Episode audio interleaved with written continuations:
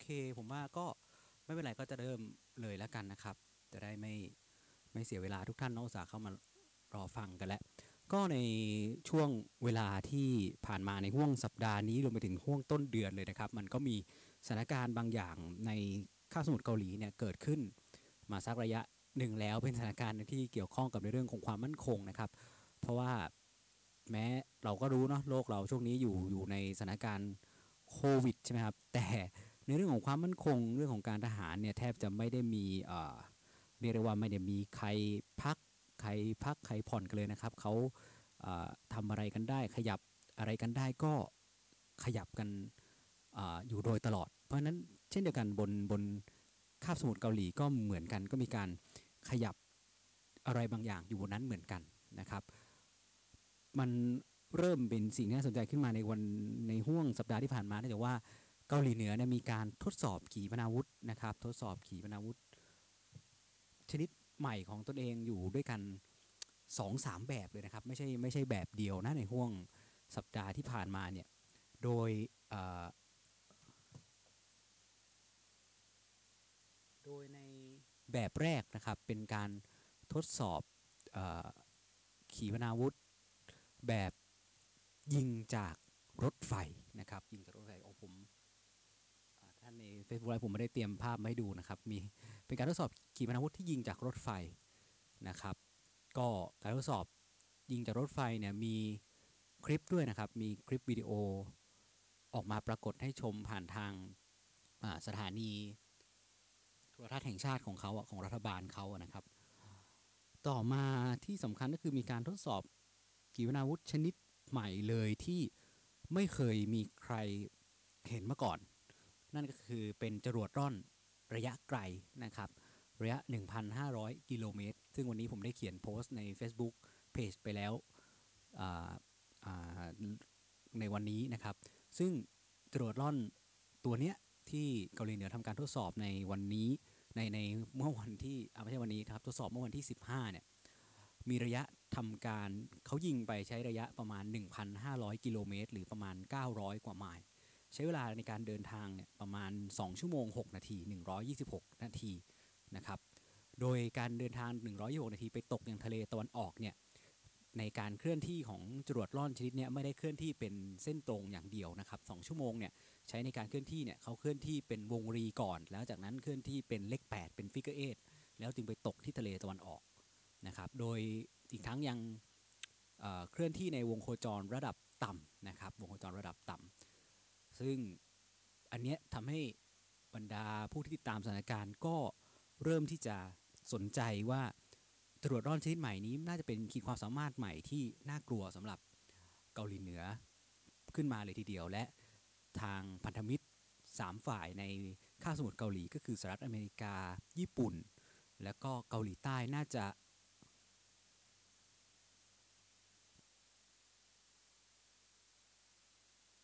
มี ท่านทวิตมาว่าไม่อ๋อสวัสดีครับโหนี่ต้องเริ่มใหม่ตั้งแต่แรกเลยใช่ไหมครับ ผมไม่แน่ใจว่าใน Facebook เมื่อสักครู่ได้ยินเสียงหรือเปล่านะครับ ในสเปซไม่ได้ยินเสียงใช่ไหมผมขอโทษทีครับ ผมลืมกดเปิดไมค์จากในแอป เปิดไมค์ที่เครื่องแล้ว แต่ลืมกดเปิดไมค์ในแอป เมื่อสักครู่ Facebook ได้ยินเสียงไหมครับ ท่านที่ฟังอยู่ใน Facebook พิมพ์เม้นต์บอกผมได้ไหมครับ ว่าเมื่อสักครู่มันได้ยินเสียงหรือเปล่าโอ้ขอโทษขอโทษขอโทษครับ เป็นโอ้โหไม่ ด้วยความไม่ชำนาญ เอาใหม่ เริ่มใหม่ครับ เริ่มใหม่แต่แรกขอโทษทีผู้ที่ติดตามในสเปซนะครับ เดี๋ยวผมจะขออนุญาตเริ่มใหม่ตั้งแต่แรกนะครับอะในห่วงต้นเดือนต่อเนื่องไปจนถึงสัปดาห์ที่แล้วก็คือช่วงกลางเดือนกันยาเนี่ยบนข้าสมุทรเกาหลีเนี่ยมีมีการขยับในเรื่องของความมั่นคงที่น่าสนใจอยู่ด้วยกันในหลายเรื่องราวนั่นก็คือการทดสอบขีปนาวุธนะครับ แต่ที่มันเริ่มเป็นจุดสนใจขึ้นมาก็เนื่องจากว่าเมื่อช่วงสัปดาห์ที่แล้วเนี่ยเกาหลีเหนือมีการทดสอบขีปนาวุธ แล้วก็จรวดชนิดใหม่ของตัวเองอยู่ด้วยกันทั้งหมด 3 3 ครั้งนะครับ ในครั้งแรกเนี่ยมีการเปิดเผยเป็นภาพเคลื่อนไหวนะครับ เป็นวิดีโอของการใช้ขีปนาวุธแบบยิงจากรถไฟ ยิงจากรถไฟนะครับ อันนี้ก็เป็นขีปนาวุธที่มีเดิมมีใช้อยู่แล้ว แต่ว่าเปลี่ยนมายิงบนรถไฟติดตั้งตัว ท่อยิงบนรถไฟนะครับ ซึ่งประโยชน์ของมันก็คือ สามารถที่จะเคลื่อนที่เคลื่อนย้ายไปได้ตามเส้นทางแนวรางรถไฟ แล้วก็ยิงจากตรงไหนก็ได้ก็เป็นส่วนหนึ่งที่ทำให้คาดการคาดเดาได้ยากอะไรอย่างเงี้ยนะครับ อาจจะไปหลบอยู่ในไซโลหลบอยู่ในถ้ำแล้วก็เหมือนเหมือนอย่างที่ภาพในคลิปออกมาใครลองหาคลิปในอินเทอร์เน็ตนะครับก็คือรถไฟเขาอยู่ในสถานีในถ้ำในอุโมงค์แล้วก็เลื่อนออกมาแล้วก็ยิงนะครับจุดที่กลายเป็นจุดสนใจนั่นก็คือตัวขีปนาวุธ ตัวขีปนาวุธชนิดใหม่นะครับ เป็นชนิดที่เป็นจรวดร่อนนะครับ หรือครู i มิสไซล์เดี๋ยวเดี๋ยวพออธิบายข่าวทั้งหมดแล้วอธิบายลักษณะและความน่าสนใจเดี๋ยวผมจะอธิบายให้ฟังอีกครั้งว่าจรวดร่อนกับขีปนาวุธมันจะแตกต่างกันอย่างไรนะครับ ตัวจรวดร่อนตัวเนี้ยที่มันน่าสนใจขึ้นมาเพราะว่าเป็นจรวดร่อนระยะไกล ในการทดสอบครั้งเนี้ยเกาหลีเหนือยิงด้วยระยะ 1,500 กิโลเมตร ไปตกที่ทะเลตะวันออกนะครับ แต่ในการโดยใช้เวลาในการเคลื่อนที่ของจรวดของจรวดร่อนเนี่ยเวลาในการบินของจรวดร่อนในครั้งนี้ใช้เวลาทั้งหมด 1,000อ่าขอโทษครับขออภัยครับ 126 นาทีหรือ 2 ชั่วโมงกับอีก 6 นาทีนะครับในการเคลื่อนที่ ซึ่งการเคลื่อนที่ไม่ได้เคลื่อนที่เป็นเส้นตรงนะครับไม่ได้เป็นเคลื่อนที่เป็น projectile ไปอย่างเดียว แต่เขากำหนดเส้นทางการเคลื่อนที่ของจรวดร่อนชนิดนี้ซึ่งมันเป็นเอกลักษณ์หรือว่าพูดง่ายคือเป็น เป็นลักษณะเด่นของจรวดร่อนนั่นก็คือจรวดร่อนสามารถที่จะกำหนด flight path หรือกำหนดเส้นทางการเคลื่อนที่ของมันได้นะครับ ด้วยระบบนำวิถีของมันเนี่ยเขากำหนดให้เคลื่อนที่เป็นวงรีก่อน แล้วก็เคลื่อนที่เป็น figure eight หรือรูปเลข 8 แล้วจึงไปตกที่ทะเลตะวันออก ในระยะเวลา 126 นาที พร้อมกับการเคลื่อนที่เนี่ยเคลื่อนที่ด้วยความสูงความสูงของมันนะครับเคลื่อนที่ในในระดับต่ำนะครับ โดยจรวดร่อนชิ้นนี้ยังไม่เคยมีใครเห็นการยิงมาก่อนอเห็นภาพของจรวดร่อนชิ้นนี้ในการสวนสนามเมื่อตอนช่วงต้นปีที่เขาจัดสวนสนามตอนเที่ยงคืนนะครับ มีภาพของจรวดชนิดนี้อยู่ แต่ว่าตัวรถยิงอะเป็นคนละแบบกันกับภาพที่ปรากฏออกมาณปัจจุบัน โดยคำถามว่าถามว่าก่อนหน้านี้เกาหลีเหนือมีจรวดร่อนใช้งานมาก่อนไหมก็ต้องบอกว่ามีนะครับ แต่ว่าไม่ได้เป็นระยะไกลขนาดนี้นะโดยโดยสิ่งที่น่าสนใจเนี่ยผมได้เขียนเอาไว้อยู่ด้วยกัน 4 ข้อนะครับ ในข้อแรกก็คือว่า เมื่ออาวุธที่เป็นจรวดร่อนเนี่ยจรวดร่อนชนิดนี้นะครับ จะเป็นระบบที่คาดเดาได้ยากอย่างที่เราบอกไว้แล้ว เพราะว่ามันสามารถกำหนดเส้นทางการบินของมันได้นะครับ และมันก็เดินทางในความสูงระดับต่ำ ทำให้มันยากต่อการตรวจจับของเรดาร์ป้องกันภัยทางอากาศ หรือระบบป้องกันขีปนาวุธ ในรูปแบบต่างๆเนี่ยไอ้จรวดร่อนในลักษณะแบบนี้มันจะทำให้การป้องกันยากขึ้น เพราะ1อ่าเพราะไม่รู้ว่ามันเคลื่อนที่ยังไง มันเปลี่ยนรูปแบบการเคลื่อนที่ไปเรื่อยๆแล้วเรดาร์เนี่ยมันจะทำทำให้มันไปสู่ข้อ 2 คือเรดาร์ต้องตรวจจับโดยอาศัยการตรวจจับแบบ 360 องศาเป็นหลักนะครับ และ อาวุธชนิดนี้มันปล่อยจากรถยิงที่เคลื่อนที่ได้ด้วยตัวเอง มันไม่ได้อยู่ในไซโล มันไม่ได้บรรจุอยู่ในฐานยิงที่อยู่กับที่ มันอยู่บนรถ มันสามารถที่จะขับไปจอดแล้วก็ไปยิงที่ไหนก็ได้ ด้วยระยะทำการตอนนี้ระยะการทดสอบ 1,500 กิโลเมตร ซึ่งเราไม่รู้จริง ๆ ด้วยซ้ำว่าเขายิงได้ไกลกว่านั้นหรือเปล่า หรือยิงได้แค่นี้ เพราะนั้นด้วยระยะ 1,500 กิโลเมตรถ้ายิงจากเกาหลีเหนือนะครับ เรียกได้ว่าสามารถที่จะยิงไปทำลายฐาน ทหารสหรัฐอเมริกาที่อยู่ในญี่ปุ่นอยู่ในเกาหลีใต้ได้ทุกฐานทัพเลยนะครับจึงเป็นสิ่งที่น่ากลัวหรือสิ่งที่อาจจะต้องทำให้พันธมิตรสหรัฐอเมริกาเกาหลีแล้วก็ญี่ปุ่นจะต้องปรับตัวกับอาวุธชนิดใหม่นี้หรือไม่อย่างไร ซึ่งจรวดร่อนแบบใหม่นี้เนี่ยจะเป็นแบบพื้นสู่พื้นนะครับ เพราะนั้นแล้วมันก็จะเล็งเห็นได้ว่าเกาหลีเหนือในประสงค์ต่อเป้าหมายในภาคพื้นดินเป็นหลัก จากอาวุธชนิดนี้ด้วยระยะยิงของมันนั่นแหละอย่างที่ผมบอกว่ามันสามารถที่จะ เอาไปยิงฐานทัพของสหรัฐในเกาหลีใต้หรือญี่ปุ่นได้แทบจะทุก ๆ ฐานทัพเลยนะครับเกาหลีเหนือเองนะครับในการออกมาประกาศผ่านสถานีโทรทัศน์ของรัฐบาลเนี่ยก็บอกให้นิยามจรวดร่อนชนิดใหม่นี้ว่าเป็นอาวุธทางยุทธศาสตร์หรือ strategic weapon นะครับเพราะฉะนั้นแล้วมันก็ไม่แน่ว่ามันทำให้เกิดการคาดการณ์ว่าการที่เกาหลีเหนือประกาศว่าอาวุธชนิดนี้เป็นอาวุธทางยุทธศาสตร์เนี่ยมันจะสามารถบรรจุหัวรบนิวเคลียร์ได้หรือไม่อย่างไร โดยที่ ข้อมูลจากหน่วยข่าวกรองและการวิเคราะห์ เรื่องการประเมินขีดความสามารถกำลังรบของสหรัฐเนี่ยก็เคยประเมินคาดการณ์อยู่แล้วว่าเกาหลีเหนือมีหัวรบนิวเคลียร์อยู่หลายสิบลูกในในคลังแสงนะครับ ซึ่งถ้าสาถ้าจรวดร่อนชนิดนี้สามารถที่บรรจุหัวรบนิวเคลียร์ได้จริง มันก็ทำให้ขีดความสามารถในการโจมตีค่าศึกของเกาหลีเหนือนะมีความรุนแรงมากกว่าเดิมขึ้นไปอีก จากการทดสอบในในครั้งนี้นะครับ ก็อันนี้เป็นข่าวคราวแรกที่เป็นจุดเริ่มต้นของ ทาง Facebook Live แล้วก็ Space ในวันนี้นะครับ ทีนี้ถ้าเราถามว่าถ้าเราถามว่าอาวุธเกาหลีเหนือก็ทดสอบอาวุธอยู่เรื่อยๆ แล้วมันจะแตกต่างจากที่ผ่านๆมาไหม คือที่ผ่านๆมาเราจะเห็นการทดสอบอาวุธของเกาหลีเหนือเนี่ยเป็นการทดสอบในพวกขีปนาวุธเป็นหลักนะครับ พวกขีปนาวุธเนี่ยมันจะยิง เป็น projectile คล้ายๆกับปืนใหญ่นี่แหละก็คือยิงขึ้นไป ก็โค้งลงแล้วก็ไปตกในพื้นที่อีกพื้นที่หนึ่งนะครับ แต่ขีปนาวุธมักจะเคลื่อนอขึ้นไปในระดับสูงนะครับ ใช้เคลื่อนที่ด้วยวงโคจรที่ใช้ความสูงสูงมากทำให้สามารถที่จะตรวจจับด้วยเรดาร์หรือระบบป้องกันภัยทางอากาศได้ได้ มีระบบมันมีระบบป้องกันที่สามารถจะต่อกรกับกับมันมันได้นะครับอ่า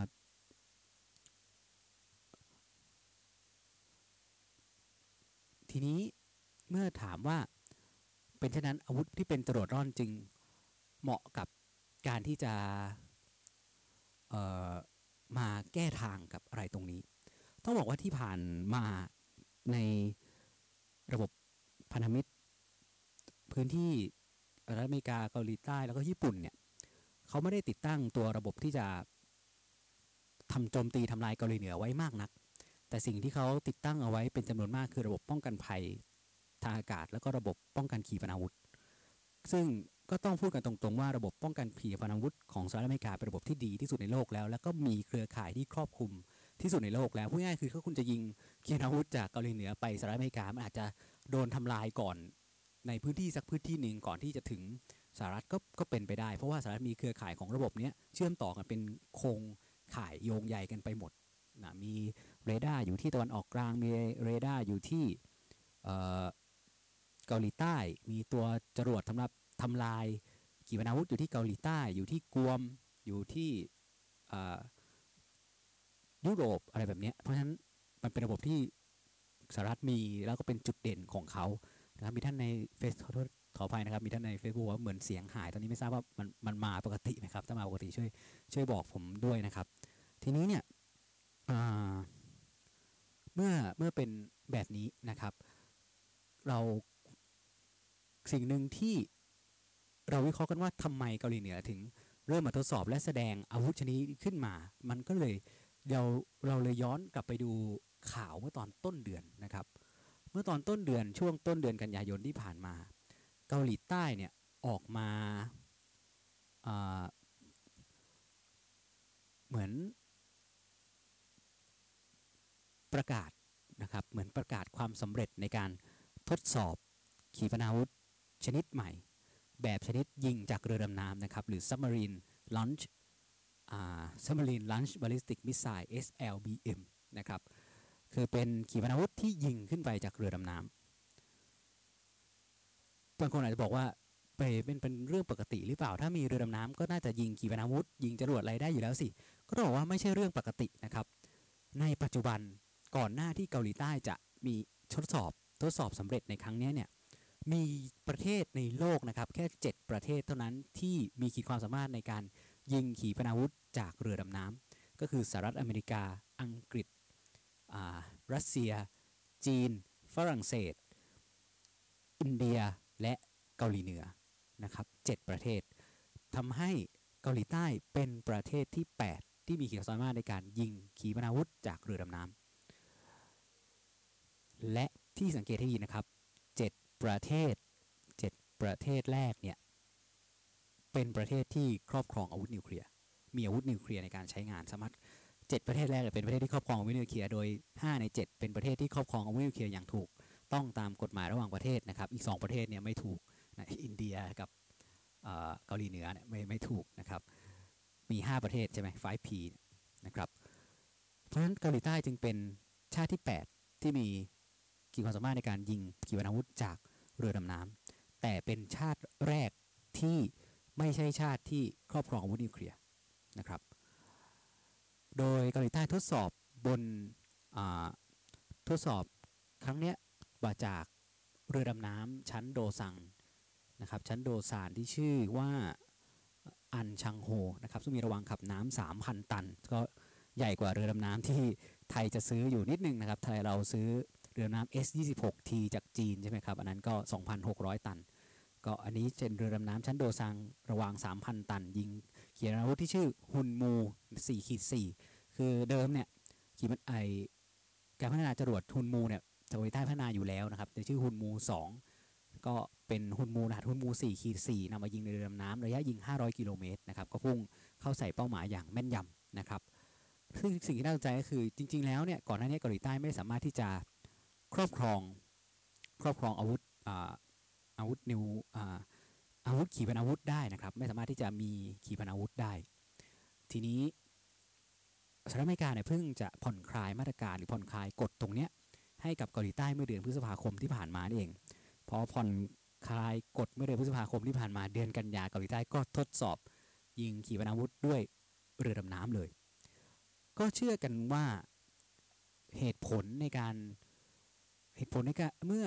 เกาหลีเหนือทดสอบครั้งนี้มันก็เลยไปเกาหลีใต้ทดสอบครั้งนี้มันก็เลยไปกระตุ้นให้เกาหลีเหนือจะต้องเผยแพร่ภาพการทดสอบของตัวเองออกมาบ้าง โดยเฉพาะมีการเผยแพร่ภาพที่เป็นวิดีโอ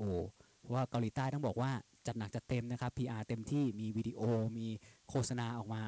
ไปสามารถหาดูได้ใน YouTube เลยมีเพียบเลยนะครับ เพราะนั้นแล้วเกาหลีเหนือก็เลยต้องเหมือนต้องโต้ตอบเหมือนโปรพกันด้าตอบนิดนึงเหมือนกันทำให้มันมีภาพวิดีโอออกมา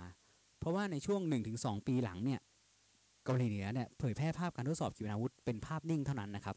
ไม่ได้เผยแพร่ภาพเป็นวิดีโอเหมือนเมื่อสมัยก่อนแล้ว แต่ว่าเขาเพิ่งมาเปลี่ยนนโยบายในครั้งนี้นี่เองนะทีนี้มันก็เลยต้องมาดูว่า แล้วเมื่อเกาหลีเหนือก็ทดสอบขีปนาวุธ เกาหลีใต้ก็เริ่มมีขีปนาวุธที่ตัวเองใช้ได้แล้วอะแล้วมันจะกลายเป็นจุดเริ่มต้นของการสะสมอาวุธในข้าวสมุทรเกาหลีหรือเปล่า สถานการณ์ในข้าสมุทรเกาหลีมันจะมุ่งหน้าไปทางไหน มันจะรุนแรงขึ้นกว่าเดิมไหม หรือต่างคนต่างสะสมอาวุธไหม แล้วมันจะกลายไปสู่จุดที่ใช้กำลังต่อกันหรือเปล่า เพราะว่าต้องบอกว่าที่ผ่านมาเกาหลีใต้เองโอเค มีกำลังทหาร มีอาวุธ เกาหลีใต้มีอาวุธ มีอะไรต่างๆเยอะกว่าญี่ปุ่นนะครับ แล้วก็มีฐานทัพสหรัฐอเมริกาอยู่ ในแผ่นดินเกาหลีใต้มีฐานสหรัฐอเมริกาที่คอยหนุนอยู่เพียงแต่ว่าอาวุธหนักพวกเนี้ยพวกขีปนาวุธ พวกอะไรแบบเนี้ยเขาไม่มีเพราะว่าอเมริกาควบคุมเอาไว้ แต่เมื่อตอนนี้เขามีได้แล้ว และเขาและมันก็มีฝ่ายในเกาหลีใต้โดยเฉพาะเริ่มมีผู้สมัครประธานาธิบดีที่จะเลือกตั้งกันในปีหน้าแล้วนะครับ พูดถึงเรื่องอาวุธนิวเคลียร์แล้วก็ต้องบอกว่าในสายเหี่ยวของเกาหลีใต้ก็มีความต้องการเรียกร้องมาตลอดว่าเกาหลีใต้ควรจะมีอาวุธนิวเคลียร์เป็นของตัวเองสหรัฐอเมริกาควรจะอนุญาตให้เกาหลีใต้เนี่ย ครอบครองอาวุธนิวเคลียร์เป็นของตัวเองได้ เพื่อใช้ในการป้องปรามเกาหลีเหนือ หรือการป้องปรามก็คือเดี๋ยวจะอธิบายต่อไปแล้วกันนะครับ ว่าการป้องปรามมันมันมันคืออะไรประมาณไหน เมื่อเป็นเช่นนี้เมื่อเริ่มมีอันนี้แล้ว มันก็มีคนที่มองข้ามช็อตไปถึงว่าเฮ้ยแล้วนิวเคลียร์ล่ะเกาหลีเหนือควรจะมีเกาหลีใต้ควรจะมีนิวเคลียร์ไหมไว้ไว้ยันกับเกาหลีเหนือให้เกาหลีเหนือจะได้ไม่กล้าทำอะไร เพราะที่ผ่านมาเกาหลีเหนือกล้าจะทดสอบอะไรนู่นนี่นั่นเพราะรู้ว่า โอเค ถ้าวัดกันด้วยกำลังรบภาคพื้นดินวัดกันด้วยรถถัง วัดกันด้วยเครื่องบินก็อาจจะสู้กับเกาหลีใต้ไม่ได้เกาหลียิ่งสู้กับเกาหลีใต้ตรงๆอะไม่ได้ ยิ่งเกาหลีใต้บวกอเมริกาเกาหลีเหนือพูดตรงๆเกาหลีเหนือมีทหารเป็นล้านคนก็ผมก็ว่าด้วยอุปกรณ์ด้วยรถถังเก่าๆของเขาเครื่องบินเก่าๆของเขาก็สู้กับสหรัฐอเมริกาไม่ได้ แต่เขามีนิวเคลียร์มีจรวดมีขีปนาวุธ นี่คือเป็น force multiplier หรือเป็นตัวที่ทำให้เขาได้เปรียบ แล้วก็ตัวที่ทำให้เขา ยันไม่ให้อเมริกาหรือเกาหลีใต้เนี่ยทำอะไรไปมากกว่านี้ หรือขยับที่จะมาต่อกรกับเขาไปมากกว่านี้ทำให้เขายังอยู่คงสถานะตัวเองได้ไว้แบบนั้น โดยที่มีจีนเป็นที่พิงหลังของเขาเนี่ยไว้แบบนั้นได้ เพราะฉะนั้นตัวขีปนาวุธตัวจรวดเนี่ยสำคัญกับเขามาก แต่เมื่อณปัจจุบันเกาหลีใต้ก็มีเหมือนกัน มันจะทำให้สถานการณ์ตรงนี้การสเตตัสโคของระหว่างเกาหลีใต้กับเกาหลีเหนือบนข้าสมุทรเกาหลีมันเปลี่ยนไปหรือเปล่า ทั้งนี้ท่าทีของสหรัฐอเมริกาที่ดูการทดสอบ ของเกาหลีเหนือไปแล้วก็มันมีนะครับผู้สมัครว่าที่ผู้สมัครประธานาธิบดีของ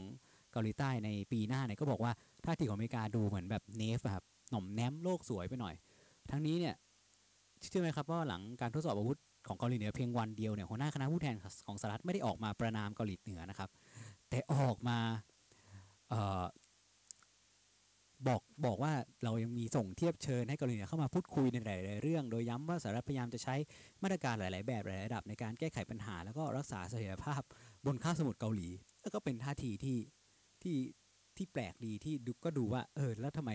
สหรัฐถึงไม่ประนามหรือไม่ทำอะไร เพราะว่าการทดสอบของเกาหลีเหนือในอ่าในในครั้งเนี้ยมันมันผิดแน่นอนนะครับอืมอะ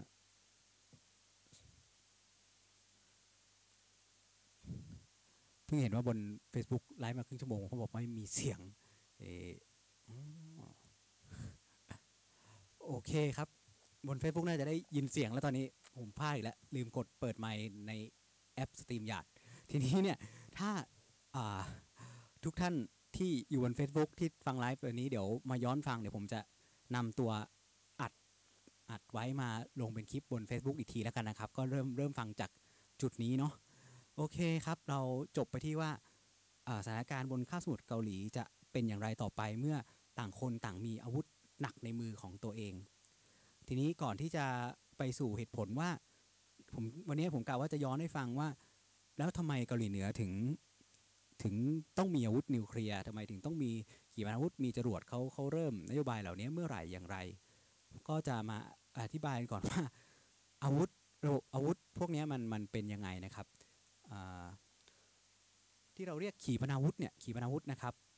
อาวุธที่เราเรียกว่าขีปนาวุธมันจะมาจากภาษาอังกฤษนะครับที่เรียกว่า อะไรที่เป็น ballistic missile นะครับ ถ้าภาษาอังกฤษเรียกว่า ballistic อาวุธชนิดนั้นเป็น ballistic missile เราจะาถือว่าเราจะแปลเป็นภาษาไทยว่าขีปนาวุธนะครับ ถ้าอะไรที่อ่าไม่ใช่ ballistic missile เราจะไม่เรียกว่ามันว่าเป็นขีปนาวุธมันอาจจะเป็นจรวดเป็น rocket อย่างเช่นเอ่อ cruise miss เอ่อหรือว่ามิเป็น missile เราก็เป็น missile ก็เป็นจรวดอย่างเงี้ยนะครับ แต่แต่ถ้าเป็นไม่ใช่ ballistic missile เราก็จะไม่เรียกมันว่าขีปนาวุธนะครับ โดยการแบ่งของมันเราจะแบ่งกันตามระยะนะครับ ระยะระยะยิงระยะยิงเนาะใกล้ก็เป็นขีปนาวุธพิสัยใกล้ Short Range Ballistic Missile SRBM นะครับ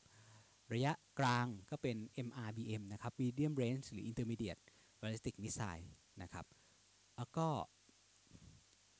ระยะระยะไกล ระยะไกลเราไม่เรียกเราระยะไกลหรือขีปนาวุธข้ามทวีปแหละเราจะเรียกว่า ICBM Intercontinental Ballistic Missile นะครับ ซึ่งแล้วก็จะมีแยกเป็นชนิดที่ ยิงจากเรือดำน้ำอย่างที่เราอธิบายไปในนี้ก็คือ submarine launch ballistic missile นะครับเเเมื่อเป็น นี่เป็นชนิดคร่าวๆนะครับ แล้วก็จะมี cruise missile หรือจรวดร่อนอย่างที่เราพูดไปแล้วจรวดร่อนข้อแตกต่างของมันก็คือจรวดร่อนเนี่ยมันก็จะสามารถที่จะกำหนดไฟแพดกำหนดเส้นทางการเคลื่อนที่ของของมันได้นะครับ ณ ปัจจุบันเนี่ยเกาหลีเหนือมีขีปนาวุธ ที่ว่ามาในทุกระยะทุกแบบเลยนะครับออกเพิ่มเติมก็คือนอกจากการทดสอบจรวดร่อนแล้วเนี่ยเมื่อสัปดาห์ที่ผ่านมาเกาหลีเหนือทดสอบ ขีปนาวุธระยะใกล้นะครับ Short Range Ballistic Missile หรือ SRBM อีกหนึ่งชนิด ในชื่อรุ่นคือ KN 23นะครับซึ่งเดิม KN 23เนี่ยทางการเกาหลีใต้หรือหน่วยข่าวกรองของเกาหลีใต้ แล้วก็คณะฝ่ายเสนาธิการร่วมของเกาหลีใต้เคยประเมินไว้ว่า KN 23เนี่ยยิงได้อยู่ที่ระยะประมาณ 400ถึง650 กิโลเมตร ก็คือเป็น ขีปนาวุธพิสัยใกล้นะครับ แต่ในการทดสอบเมื่อสัปดาห์ที่ผ่านมาเกาหลีเหนือทำการยิง KN 23 ไปที่ระยะ 800 กิโลเมตร เมื่อเป็นเช่นนี้มันเป็น KN 23 มอดนะครับ ก็คือเป็นตัวปรับปรุงแล้ว เมื่อเป็นเช่นนี้มันก็เกิดการวิเคราะห์กันว่าทำให้เกาหลีเหนือปรับปรุงขีดความสามารถของ KN 23 ให้กลายเป็นขีปนาวุธพิสัยกลางไปแล้วหรือไม่อย่างไร ต้องบอกว่าขีปนาวุธพิสัยกลางเป็นจุดสำคัญจุดหนึ่งนะครับ ถ้าย้อนกลับไปปีที่แล้วเราจะเห็นว่า สหรัฐอเมริกาถอนตัวเองออกจากสนธิสัญญา งดใช้ขีปนาวุธพิสัยกลาง ซึ่งสหรัฐเซ็นกับรัสเซีย ซึ่งมันเกิดสนธิสัญญาในช่วงสงครามเย็นนะครับพูดง่ายคือสหรัฐกับรัสเซียจะใช้ขีปนาวุธพิสัยใกล้ได้ แล้วก็ใช้ขีปนาวุธพิสัยไกลข้ามทวีปไปเลยได้ แต่พิสัยกลางเนี่ยพิสัยกลางคือประมาณตั้งแต่ 500 กิโลเมตรขึ้นไปถึงประมาณ 1,000 กิโลเมตรเนี่ยใช้ไม่ได้ไปครอบครองไม่ได้ผลิตไม่ได้ ไม่ไม่ผลิตไม่พัฒนาอะไรเงี้ยแต่ที่ผ่านมารัสเซียก็แอบทำ แล้วรวมไปถึงประเทศอื่นที่ไม่ได้อยู่ในส่วนที่สัญญาเนี้ยก็ผลิตขีปนาวุธพิสัยกลาง คือระยะตั้งแต่เกิน 500 กิโลเมตรถึง 1,000 กิโลเมตร ถึง 1,000 ถึง 1,500 กิโลเมตรออกมา เยอะแยะไปหมด จีนนิดเพียบเลยนะครับ เพราะนั้นก็สหรัฐก็รู้สึกรู้สึกว่าตัวเองอะเสียเปรียบ ก็เลยถอนตัวออกจากสนธิสัญญานี้ซะ เพื่อให้ตัวเองสามารถที่พัฒนานี้ได้ เพราะนั้นเราไปก็เราสามารถที่จะไปดูในคลังแสงของสหรัฐได้ว่าสหรัฐขาดแคลนอาวุธที่มันจะยิงได้เกิน 500 ถึง 1,000 กิโลเมตร มันขาดช่องว่างตัวนี้ไป เพราะว่าตัวเองอะไม่ยอม พัฒนาตัวนี้ได้ เพราะติดติดสนธิสัญญา INF มาโดยตลอดนะครับ อันนี้เป็นเป็นเป็นขอแทรกตรงนี้นิดหนึ่งนะครับคำถามก็คือว่าแล้วที่ผ่านมาทำไมทำไมเกาหลีเหนือถึงพัฒนาอาวุธนิวเคลียร์นโยบายของคิมจองอึนหรือคิมคนลูกเนี่ยแตกต่างจากพ่อเขานะครับ พ่อเขาคือคิมจองอิลใช่ไหมคิมจองอิลนโยบายคือ military first ทหารมาก่อนงบประมาณประเทศเงินต่างๆ ทุ่มลงไปกับการพัฒนาด้านการทหาร แต่แล้วคุณก็จะสงสัยว่าเอ้าก็พัฒนาด้านการทหารไง แล้วมันมันแตกต่างจากแตกต่างกันยังไงอะ เพราะว่าเราก็เห็นคิมจองอึนก็เอาเงินไปลงกับการทหารนี่ไง ลงกับอาวุธนิวเคลียร์ลงกับการสวนสนามนี่ไง มันแตกต่างกันอยู่นะครับ จริง ๆ แล้วคิมจองอึนเมื่อขึ้นสู่ตำแหน่งในปี 2016ไหมผมจำจำปีไม่ได้ เมื่อขึ้นสู่ตำแหน่งขึ้นสู่อำนาจแทนหลังจากพ่อของเขาเสียชีวิตเนี่ยนโยบายของเขาคือเขาเรียกว่านโยบายคู่ขนานนะครับ การพัฒนาแบบคู่ขนานหรือ parallel development ชื่อภาษาเกาหลีคือบุงจินอะไรประมาณเนี้ยคือคือการพัฒนาควบคู่กันคือพัฒนาเศรษฐกิจควบคู่กับการการพัฒนาด้านการทหาร แต่การพัฒนาด้านการทหารน่ะเน้นไปที่เขาเรียกว่าเป็นนโยบาย rocket first ก็คือเน้นไปที่การพัฒนาจรวดแล้วก็อาวุธนิวเคลียร์เป็นหลัก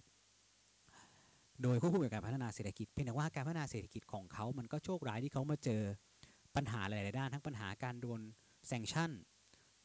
ทำให้นโยบายที่เขาพยายามจะพัฒนาอะไรหลายอย่าง จริงเขามีนโยบายในการ privatization อะไรหลาย ๆ อย่างในประเทศด้วยนะครับ ในเรื่องการพัฒนาเศรษฐกิจคิมจองอึนเขาก็คิดอยู่เหมือนกัน ไม่ได้เขาไม่ได้ คือไม่ใช่แบบออย่างที่เราคิดกันเพียงอย่างเดียวอะ่ะ น้องเราน่าจะเข้าใจนะลาไว้ในฐานที่เข้าใจ แต่ว่าเขาเมื่อก็มีบางมุมในเรื่องการพัฒนาเศรษฐกิจที่เขาคิดอยู่เหมือนกันแต่เพียงแต่ว่ามันไม่สามารถจะก้าวไปหรือมันไม่สามารถจะสำเร็จได้เขาเจอทั้งปัญหาการแซงชั่นปัญหาน้ำท่วมใหญ่ถ้าผมจำไม่ผิดนะครับทำให้การพัฒนาเศรษฐกิจเนี่ยมันมันมันมันติดขัด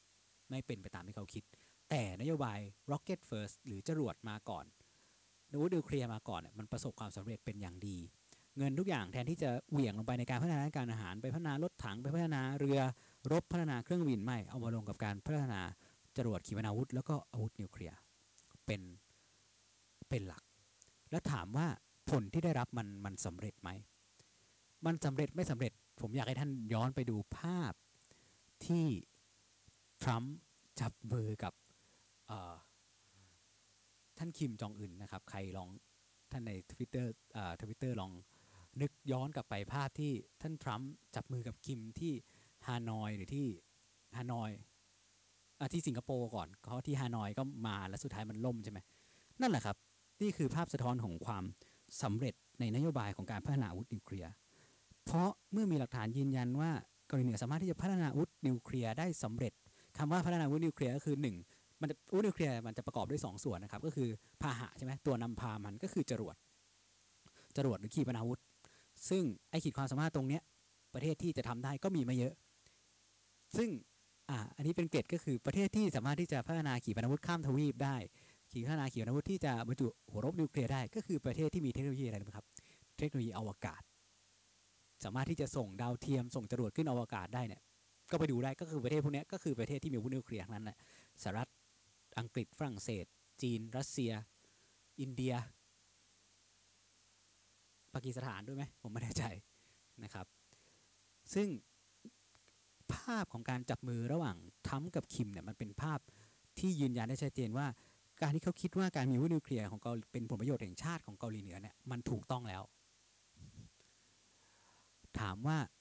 มันจริงไม่จริง ถามว่าเมื่อเป็นเช่นนั้นนั่นแสดงว่าทุกคนเชื่อหรือแม้แต่สหรัฐอเมริกาเองก็เชื่อและยอมรับไปโดยปริยายนะครับ หรือ recognize ไปโดยปริยายว่า เกาหลีเหนือเป็นประเทศที่ครอบครองอาวุธนิวเคลียร์หรือมีอาวุธนิวเคลียร์ใช้เป็นที่เรียบร้อย มีขีดความสามารถเป็นนิวเคลียร์เป็นที่เรียบร้อยขึ้นมาทัดเทียมกับประเทศพวกนี้ทัดเทียมกับสหรัฐอเมริกสหรัฐอังกฤษฝรั่งเศส รัสเซียจีนอินเดียนิวอินเดียอิสราเอลปากีสถานนะครับทำให้ท่าทีเห็นไหมครับท่าที สหรัฐก็ยอมที่จะเจรจากับเกาหลีเหนือเพื่อที่จะคุยหรือที่จะทำยังไงให้เกาหลีเหนือมีท่าที หรือมีหาผลประโยชน์หาทางลงร่วมกันที่มันต้องไม่ต้องนำไปสู่การใช้อาวุธต่อกัน เพราะเขารู้แล้วว่าเกาหลีเหนือมีอาวุธร้ายแรงจริง ๆ อยู่ท่านลองเปรียบเทียบท่าทีของสหรัฐต่อเกาหลีเหนือกับท่าทีของสหรัฐกับอิหร่านครับอิหร่านเป็น partner กับเกาหลีเหนือในการพัฒนาเทคโนโลยีหลายๆอย่างรวมไปถึงเทคโนโลยีใน ขีปนาวุธ แล้วก็เทคโนโลยีของอาวุธนิวเคลียร์แต่ปัจจุบันก็ต้องบอกว่าอิหร่านยังไม่ประสบความสำเร็จอิหร่านพยายามจะกลับไปฟื้นฟูโครงการอาวุธนิวเคลียร์ตอนเราก็เห็นว่าอิหร่านโดน sanction เนาะสุดท้ายอิหร่านโดน sanction โดน ตอนแรกก็คือมี nuclear deal และในยุคโอบามาพอทรัมป์ขึ้นมาทรัมป์ยกเลิกไม่เอาไม่เอา nuclear deal แล้วก็ sanction อิหร่านเลย เพราะนั้นนั่นแสดงเห็นแล้วว่าอิหร่านยังไม่มี โครงการอาวุธนิวเคลียร์ของอิหร่านยังไม่เข้าใกล้ความจริงอิหร่านยังไม่มีขีดความสามารถตรงนี้เพราะฉะนั้นเมื่อคุณยังไม่มีคุณก็โดนบีบ คุณก็โดนกด คุณก็โดนทุบแบบนี้แหละ แต่คิมบอกว่าผมมีแล้ว คิมถืออาวุธนิวเคลียร์อยู่ในมือแล้วบอกว่าผมมีแล้วคุณกล้าทุบผมเปล่าสุดท้ายทุกคนก็ไม่กล้าทุบเกาหลีเหนือใช่ไหมครับ แล้วก็ทำให้เกาหลีเหนืออยู่ รอดปลอดภัยมาจนถึงทุกวันนี้ในรูปแบบที่เราเห็นนี่แหละโอเค ในประเทศเขาจะเป็นยังไงอันนั้นมันก็อีกเรื่องหนึ่งนะนี่มันในมุมมองเรื่องของความมั่นคง แล้วก็ในมุมมองระหว่างประเทศในในภาพแบบนี้เราก็เห็นว่ามันก็ทำให้รัฐเกาหลีเหนืออยู่รอดปลอดภัยแบบนี้ไม่โดนรีจิมเชนก็คือไม่โดนไม่โดนรีจิมเชนคือไม่โดนเปลี่ยนระบอบแบบที่กาดาฟีโดนแบบที่แบบที่ซาดัมฮุเซนโดนใช่ไหมครับหรือ แบบที่ตาลิบันโดน ใช่ไหมเขาเขาไม่โดนอะ หรือไม่โดนรีจิมเชนแบบนั้นนะครับ ซึ่งถ้าเขาไม่มีอาวุธนิวเคลียร์ป่านนี้ คิมอาจจะโดนแบบกาดาฟีแล้วก็ได้ อาจจะโดนแบบสดัมไปแล้วก็ได้นะครับ เพราะฉะนั้นนี่คือมุมมองที่ว่า คิมจองอึนคิดถูกกับการที่ตัวเองพัฒนาอาวุธนิวเคลียร์ขึ้นมา ในในในในปัจจุบันนะครับ ทีนี้เมื่อเป็นเช่นนี้ก็ต้องย้อนไปดูว่ามันมีการทดสอบอะไรหลาย ๆ อย่างในห่วงปี 2 ปีที่ผ่านมามาโดยตลอด มันมีสงบไปเลิกยกเลิกการทดสอบ หรือว่าหยุดการทดสอบไปช่วงหนึ่งช่วงที่เกาหลีเหนือกับสหรัฐเขาเจรจากันได้ แต่เมื่อการเจรจามันจบลงอย่างไม่สวยนักที่ฮานอย ก็จบไม่สวยที่ฮานอย แต่ว่าอ่าใช่จบไม่สวยที่ฮานอยเนาะแต่ว่าก็มา มาแอบมาจับมืออีกทีที่ปันมุนจอมว่าผมไม่ได้อะไรเกิดก่อนกันผมจำเหตุการณ์ไม่ได้นะครับ แต่ก็มันก็ทำให้สถานการณ์ไม่คืบหน้าอะไรไปมากกว่านั้น แต่พอเปลี่ยน เราก็เห็นว่าพอเปลี่ยนเป็นไบเดนแล้วก็สหรัฐก็ไม่ได้มีท่าทีที่จะบีบคั้นเกาหลีเหนืออะไรไปมากกว่าเดิมนะครับ ก็ยังคงที่จะดำเนินนโยบายแบบเดียวกันกับตอนที่ทรัมป์อยู่ก็คือมุ่งเน้นการเจรจาการพูดคุย หรือว่าจะทำอย่างไรให้ดึงเกาหลีเหนือกลับเข้าสู่โต๊ะการเจรจา ให้ได้ เพราะว่าล่าสุดก่อนที่เกาหลีเหนือจะเป็นแบบเนี้ยพัฒนาอาวุธนิวเคลียร์ได้สำเร็จเราเห็นว่าเขาสามารถดึงเกาหลีเหนือเข้าสู่โต๊ะการเจรจา 6 ฝ่ายที่เราเรียกว่า Six-Party Talks ได้ซึ่งใน Six-Party Talks เนี่ยใน 6 ฝ่ายมันก็เป็นประเทศที่มีส่วนได้ส่วนเสียกับคาบสมุทรเกาหลีอยู่นั่นก็คือสหรัฐ ญี่ปุ่น เกาหลีใต้ รัสเซียจีน ผมจะไม่ได้อีกอีกประเทศหนึ่งมีหกฝ่ายนะครับ ก็เป็นเป็นประมาณนี้นะครับ ทีนี้เพราะนั้นอ้อประเด็นอีกอย่างหนึ่งก็คือทุกท่านจะสงสัยว่า และไอ้ขีปนาวุธพวกนี้มันซื้อไม่ได้หรอมันซื้อไม่ได้ครับ ไม่มีใครเขาขายกัน คุณอยากได้คุณต้องทำเอง อาจจะขายบางอย่าง อาจจะถ่ายทอดเทคโนโลยีให้ อาจจะสอนอย่างเช่นเกาหลีเกาหลีเหนือกับอิหร่านเขาเป็น partner กัน อาจจะมีการแลกเปลี่ยนนักวิทยาศาสตร์ แลกเปลี่ยนนักวิจัยกันแต่ในเรื่องของการทำขึ้นมามันไม่มีใครขายกัน มันไม่มีใครขายหัวรบนิวเคลียร์ คุณจะต้องไปวิจัยไปทำเองทำยังไงให้ตัวนิวเคลียร์ตัวแร่เนี่ยมันกลายเป็นหัวรบขนาดเล็กพอที่จะบรรจุใส่ลงไปในในอาวุธจรวดในขีปนาวุธได้ ทุกสิ่งทุกอย่างเนี้ยมันต้องทำเอง ไม่มีใครขายให้กัน เพราะฉะนั้นมันก็เป็นเหตุผลว่าทำไมเกาหลีเหนือจนถึงลงทุนลงเงินในการพัฒนาพวกนี้ อิหร่านก็พยายามอินเดียปากีสถาน ก็พยายามที่จะลงทุนพัฒนาอะไรพวกนี้เพราะมันมันหามันขายกันไม่ได้นะครับมันมันไม่มีใครขายกัน เช่นเดียวกันกับเรือดำน้ำพลังงานนิวเคลียร์ที่เราเห็นนะที่เราเห็นข่าวกันไปนะครับ มันไม่มีใครขายกันนั้นก็มันก็เลยเป็นเป็นเป็นสาเหตุของการที่ใครอยากมีก็ต้องโขนขวายพัฒนาเอาเงินไปลงกันเองนะครับประมาณประมาณนี้ ก็เรื่องของเกาหลีเหนือเกาหลีใต้ในห่วงสัปดาห์ที่ผ่านมามันก็จะมีทีท่าท่าทีกันมาประมาณนี้ เพราะนั้นผมก็ได้บอกไปแล้วว่า สิ่งที่เราจะต้องคาดการณ์กันต่อไปก็คือแล้ว มันจะเป็นจุดเริ่มต้นของการแข่งขันสะสมอาวุธระหว่างกันหรือเปล่า มันจะทำให้สถานการณ์มันแย่ลงไปจากเดิมไหมเพราะว่ามันเหมือนเสถียรภาพมันจะเริ่มเปลี่ยนไปจากเดิมที่โอเค มันยันกันได้เพราะเกาหลีเหนือมีนิวเคลียร์ แต่เกาหลีใต้ไม่มีนิวเคลียร์แต่มีสหรัฐ มันก็เลยพอยันกันอยู่ แต่ตอนนี้กลายว่าเกาหลีใต้ก็มีจะมีขีปนาวุธเหมือนกัน บวกกับมีสหรัฐอเมริกาอยู่เคียงข้างด้วย แล้วเกาหลีเหนือล่ะ มันกลายเป็นมันกลายเป็นเหมือนไม้กระดานนะครับ มันกลายเป็นไม้กระดานมันเอียงไปข้างเกาหลีใต้กับอเมริกาหรือเปล่า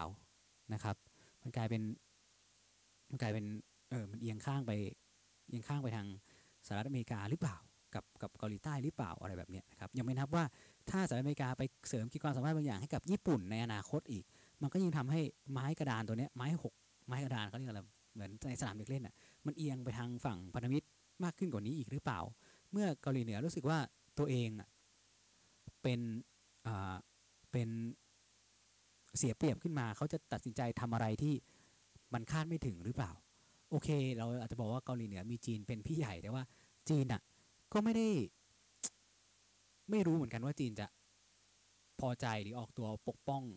เกาหลีเหนือได้มากขนาดนั้นไหมนะครับ เพราะว่าถามว่าที่ผ่านมาจีนพึงพอใจกับการที่เกาหลีเหนือ พัฒนาวุธนิวเคลียร์ขึ้นมาหรือเปล่า ก็ไม่ได้พึงพอใจ เพราะว่าจีนมองว่าเกาหลีเหนือเรียกตีนให้ตัวเองนะขออนุญาตพูดด้วยคำอานไม่สุภาพนิดหนึ่งก็คือเรียกเท้าเรียกสหบาทาจากที่ต่างๆ มาให้ตัวเอง มันยิ่งทำให้สหรัฐอเมริกายิ่งทำให้พันธมิตรนอกภูมิภาคเข้ามาในใกล้จีนมากขึ้นไปอีก เข้ามามีบทบาทใกล้จีนมากขึ้น ไปกว่าเดิมอีก เพราะว่าต้องการเข้ามาจัดการกับเกาหลีเหนือที่มีอาวุธนิวเคลียร์ถ้าเท่ากาหลีเหนือไม่มีซะโอเคจีนอาจจะออกหน้าฉันเป็นอารักขาเธอให้ เธอเป็นเด็กดีแล้วกันฉันอารักขาเธอให้แบบนี้จีนอาจจะสบายใจในรูปแบบนั้นมากกว่าด้วยซ้ำนะครับ แต่เมื่อเป็นรูปแบบนี้ผมก็มองว่าจีนก็ไม่ได้สบายใจกับการที่ที่เกาหลีเหนือมีวุธนิวเคลียร์เท่าไหร่ ยกตัวอย่างก็คือ อันนี้เป็นสิ่งที่ผมศึกษามา ก็คือว่าเมื่อตอนสองสมปีที่แล้วใช่ไหมพอเริ่มแน่นอนแล้วว่าเกาหลีเหนือมีอาวุธนิวเคลียร์มีขีปนาวุธที่มีขีดความสามารถมากขึ้นสหรัฐก็เอาระบบต่อต้านขีปนาวุธที่ชื่อว่า THAAD THAAD นะครับ Terminal High Altitude Area Defense มามาตั้งไว้ที่เกาหลีใต้ จีนมุจีนไม่พอใจเป็นอย่างมากทั้งประนามทั้งทุกสิ่งทุกอย่าง เพราะจีนมองว่าการนำระบบนี้มาตั้งในเกาหลีใต้อะ ระบบนี้มันมีระบบเรดาร์ที่หมุนรอบตัวเองเนี่ยได้หมุนเรดาร์360 ในโหมด 360 องศาเนี่ยได้ในระยะ 1,000 กิโลเมตร ในโหมดที่เป็น 90 องศานะครับก็ใช้ในการติดตามขีปนาวุธเนี่ยได้ระยะประมาณ 200-300 กิโลเมตร ซึ่งมันเป็นระยะที่สามารถเข้าไปตรวจการการยิงการทดสอบอาวุธในจีนได้เลย หรือนำมาใช้ป้องกันการยิงขีปนาวุธของจีนได้เลย ซึ่งจริงๆแล้ว ระยะจากเกาหลีใต้ไปเกาหลีเหนือเนี่ยมันไม่จำเป็นจะต้องใช้ระบบป้องกันขีปนาวุธตัวนี้เลยด้วยซ้ำเพราะว่าระบบป้องกันขีปนาวุธเดิมที่ติดตั้งอยู่ในเกาหลีใต้อยู่แล้ว ทั้งระบบของเกาหลีใต้เองและระบบที่สหรัฐอเมริกาไปติดตั้งเพิ่มให้PAC-3 Patriot อะไรต่างๆเนี่ยมันพอเพียงพอที่จะป้องกันอยู่แล้ว เพราะว่าด้วยระยะยิงจากเกาหลีเหนือมาเกาหลีใต้เนี่ยมันตัวขีปนาวุธมันไม่ได้พุ่งขึ้นไปในชั้นบรรยากาศ แต่ว่าไอ้ตัวระบบที่สหรัฐนำมาติดตั้งใหม่ระบบ THAAD ที่สหรัฐนำมาติดตั้งใหม่ใน เกาหลีใต้เนี่ยมันใช้ป้องกันพวกขีปนาวุธที่มันถูกยิงขึ้นไปจนถึงชั้นบรรยากาศ แล้วมันเมื่อมันหักหัวลงมาเขาก็จะยิงจรวดอีกอันหนึ่งอะขึ้นไปยิงให้มันหัก ใช้พลังงานจนยิงให้มันหัก หักพังไปตรงกลางแบบนี้มันเป็นระบบการทำงานของมันนะครับ ซึ่งจีนก็เลยบอกว่าเฮ้ยมันไม่จำเป็นเลยแต่คุณเอามาตั้งอะเพราะว่าคุณจะมาป้องปรามชั้นนี่หว่า แต่ใช้เหตุผลว่าเอามาใช้กับเกาหลีเหนือ ซึ่งจริงก็เห็นแล้วว่านี่ไง เพราะว่าเกาหลีเหนือคุณคุณ หาเท้าให้ผมอะ่ะจริงก็ไม่ได้ไม่ได้พอใจนะกับการที่เกาหลีเหนือมีอาวุธนิวเคลียร์นะครับ รวมไปถึงเพียงแต่ว่า เพราะฉะนั้นผมก็วิเคราะห์ว่าในมุมมองของจีนการอยู่สถานะของเกาหลีเหนือก็คือการคงสถานะไว้แบบเนี้ยพูดง่ายๆคือถ้าเกาหลีรวมประเทศสำเร็จในแบบที่ว่าเกาหลีใต้เป็นคนนำและดินแดนเกาหลีข้ามสู่เกาหลีทั้งหมดเป็นประชาธิปไตยหรือพูดง่ายๆคือ เป็นดินแดนของเกาหลีใต้ บวกกับพันธมิตรสหรัฐอเมริกา มันก็ทำให้ชายแดนพูดง่ายๆคือเขตอิทธิพลของสหรัฐอเมริกามาติดกับชายแดนของจีน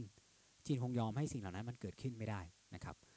เพราะฉะนั้นการยันให้เกาหลีเหนือมีสารภาพไปแบบนี้มันก็ทำให้เป็นตัวขั้นไม่ให้เขตอิทธิพลของสหรัฐอเมริกา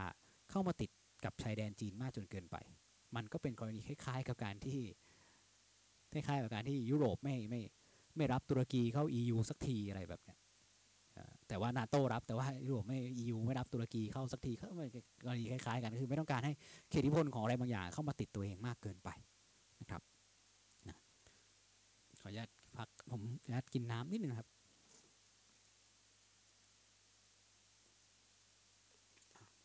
โอเคก็เลยจะเรื่องเกาหลีเหนือเกาหลีใต้ก็น่าจะประมาณนี้ก็เดี๋ยวท่านใดมีคำถามเรื่องนี้ก็ถ้าท่านใน Twitter Space ก็ ยกคอไมค์ไว้ก็ได้นะครับ แต่ว่าผมก็แจ้งไว้ตรงนี้ว่าถ้าท่านยกคอไมค์เนี่ยเสียงมันจะถ่ายทอดไปใน Facebook Live นะครับ แล้วก็ผมขออนุญาตผมอัดอัดตัวคลิปตัวนี้ไว้ด้วย เพราะว่าจะให้เผื่อให้ใครมาดูย้อนหลังรวมไปถึงคลิปตัวย้อนหลังอาจจะลงใน Facebook แต่ผมอาจจะไม่ได้เอ่ยชื่อท่านในนี้เผื่อถ้ารักษาความเป็นส่วนตัวเรื่องอย่างเงี้ยนะครับแต่ว่าก็ต้องแจ้งไว้ก่อนว่าเสียงมันจะไปโผล่ในการถ่ายทอดเพราะว่าเราถ่ายทอดเสียงไปใน Facebook Live นะครับ ส่วนท่านที่ฟังใน Facebook Live ก็พิมพ์คอมเมนต์มาถามทิ้งกันเอาไว้ได้ก็จะ จะถ้าตอบได้ก็จะตอบให้นะครับ ทีนี้ก็จะเลยเพิ่มเติมเรื่องเมื่อวานมันมีการพูดถึงเรื่องของสนธิสัญญาเอ้ยมันเป็นในเรื่องของความร่วมมือทางความมั่นคง ฉบับใหม่นะระหว่างออสเตรเลียออสเตรเลีย อังกฤษ แล้วก็สหรัฐอเมริกา จริงๆแล้วมันเป็นความร่วมมือในเรื่องของความมั่นคงเกือบในเกือบทุกด้านเลยนะครับ ทั้งในด้านของเอ่อ cyber security ความมั่นคงทางไซเบอร์แล้วก็การพัฒนาอาวุธต่างๆ แต่ว่าที่เป็นหลักใหญ่ใจความสำคัญก็คือ การที่จะขายแล้วก็ถ่ายทอดเทคโนโลยีเรือดำน้ำนิวเคลียร์ซึ่งณปัจจุบันมันก็มีแค่สหรัฐกับอังกฤษนี่แหละที่มีสหรัฐไม่ได้ขายเรือดำน้ำนิวเคลียร์ของตัวเองให้ใครนะครับ ก็เลยมันก็เกิดเป็นเรื่องเป็นราวขึ้นมาตรงที่กลายเป็นว่าโอเค เมื่อคนเห็นสนธิสัญญาฉบับนี้มันเริ่มมีการใช้งาน คนก็คิดว่าเออ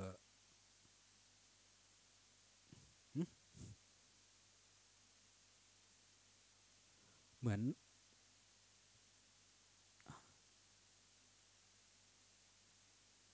นะครับ ท่านใน Facebook โทษทีนะครับ เหมือนในเหมือนในสเปซห้องระเบิด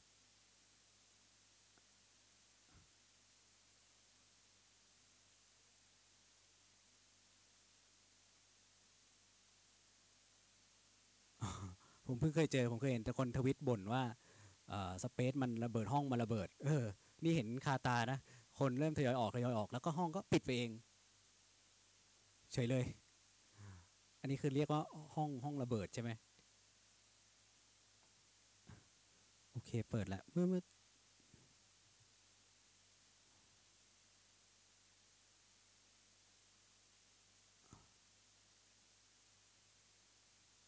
ขออภัยทุกท่านในใน Facebook สักครู่หนึงนะครับ ผมขอจัดการกับ Space นิดหนึ่งนะครับ ถ้าท่านมีคำถามท่านทิ้งเอาไว้ในในช่องคอมเมนต์ก่อนได้เลยนะครับ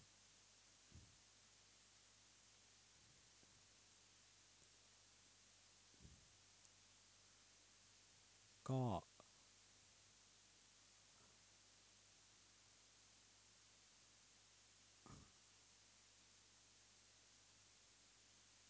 ใช่ไหมครับ เหมือนเมื่อสักครู่ห้องห้องระเบิดใช่ไหม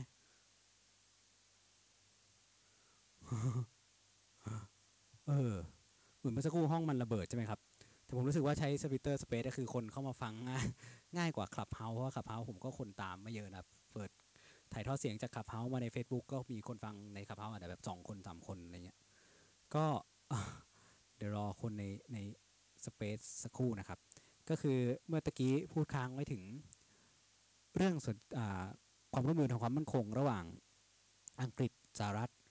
แล้วก็ออสเตรเลียเขาเรียกอะไรนะออส A U K U S ใช่ไหมครับ ตัวใหม่เนี่ย ซึ่งหลักใหญ่ใจความของมันเนี่ย คนก็ไปมุ่งที่ประเด็นของการถ่ายทอด แล้วก็ขายเรือดำน้ำนิวเคลียร์ให้กับออสเตรเลีย เพื่อใช้สกัดกั้นจีนแน่นอนเราก็เดาได้ว่า ผมก็แค่ให้ความเห็นไปในทางเดียวกันว่า มันก็น่าจะเป็นความต้องการในการที่จะผลักดันให้ออสเตรเลียกลายเป็น ผู้เล่นหลักคนหนึ่งในภูมิภาคอินโดแปซิฟิกในเพราะว่าออสเตรเลียก็เป็นคนหนึ่งที่อยู่ในกลุ่มควอดนะครับควอด quadrilateral security dialogue เนี่ยก็คือมีญี่ปุ่นออสเตรเลียสหรัฐอินเดีย ก็เป็นการเสริมขีดความสามารถให้ออสเตรเลียมากขึ้นในการที่จะเมื่ออยู่ในกลุ่มคอร์สในการที่จะเป็นส่วนหนึ่งในการสกัดกั้นจีนเนี่ยก็ควรที่จะเสริมขีดความสามารถได้เรื่องความมั่นคง ในความร่วมมือในความมั่นคงเทคโนโลยีต่างๆ ความคือในด้าน cyber security ให้ออสเตรเลียมีขีดความสามารถมากขึ้น ที่สามารถจะเป็นส่วนหนึ่งในการต่อกรกับจีนได้ มันก็มองกันได้ง่าย ๆ แบบนั้นนั่นแหละ แต่เมื่อข่าวมาปรากฏว่า คนที่ออกมาโกรธกับการรวมกลุ่มครั้งเนี้ยกับการขายและถ่ายทอดเทคโนโลยีเรือดำน้ำนิวเคลียร์ในครั้งนี้กลับไม่ใช่จีนแต่กลายเป็นฝรั่งเศส เรื่องของเรื่องก็คือเดิมออสเตรเลียมีดีลในการที่จะต่อเรือดำน้ำจากฝรั่งเศสจำนวน 12ลำ ผมเห็นยอดเงินไม่เท่ากัน อาจจะด้วยหน่วยหน่วยหน่วยของเงินนะครับ มัน 65พันล้าน 65,000 ล้าน US ดอลลาร์หรือ 90,000 ยูโรหรืออะไรประมาณเนี้ยตัวเลขอยู่ราวๆประมาณเนี้ย6 65,000 ล้านถึง 90,000 ล้าน แต่ผมจำหน่วยไม่ได้ว่าเป็นยูโรหรือว่าเป็นเป็นดอลลาร์สหรัฐหรือดอลลาร์ออสเตรเลียฝรั่งเศสโกรธควันออหูเลย เรียกทูตสหรัฐทูตอังกฤษอ่าไป ขออภัยครับ เรียกทูตออสเตรเลียประจำสหรัฐ ทูตออสเตรเลียประอขออภัยครับทูตฝรั่งเศสประจำสหรัฐกับทูตฝรั่งเศสประจำออสเตรเลียกับประเทศ แล้วก็ยกเลิกฝรั่งเศสยกเลิกงาน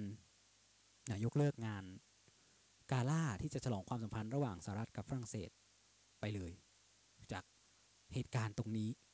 นะครับ ก็เป็นเรื่องของ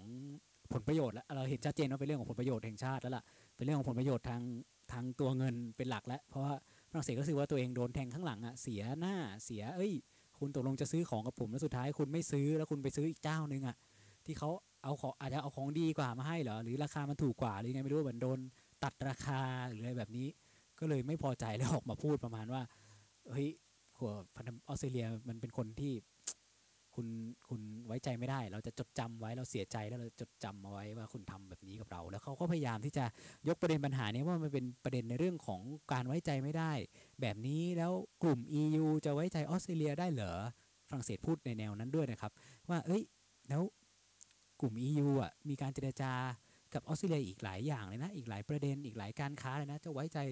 ไว้ใจออสเตรเลียได้เหรอรวมไปถึงฝรั่งเศสก็พูดในแนวว่าเฮ้ยมันเป็นการ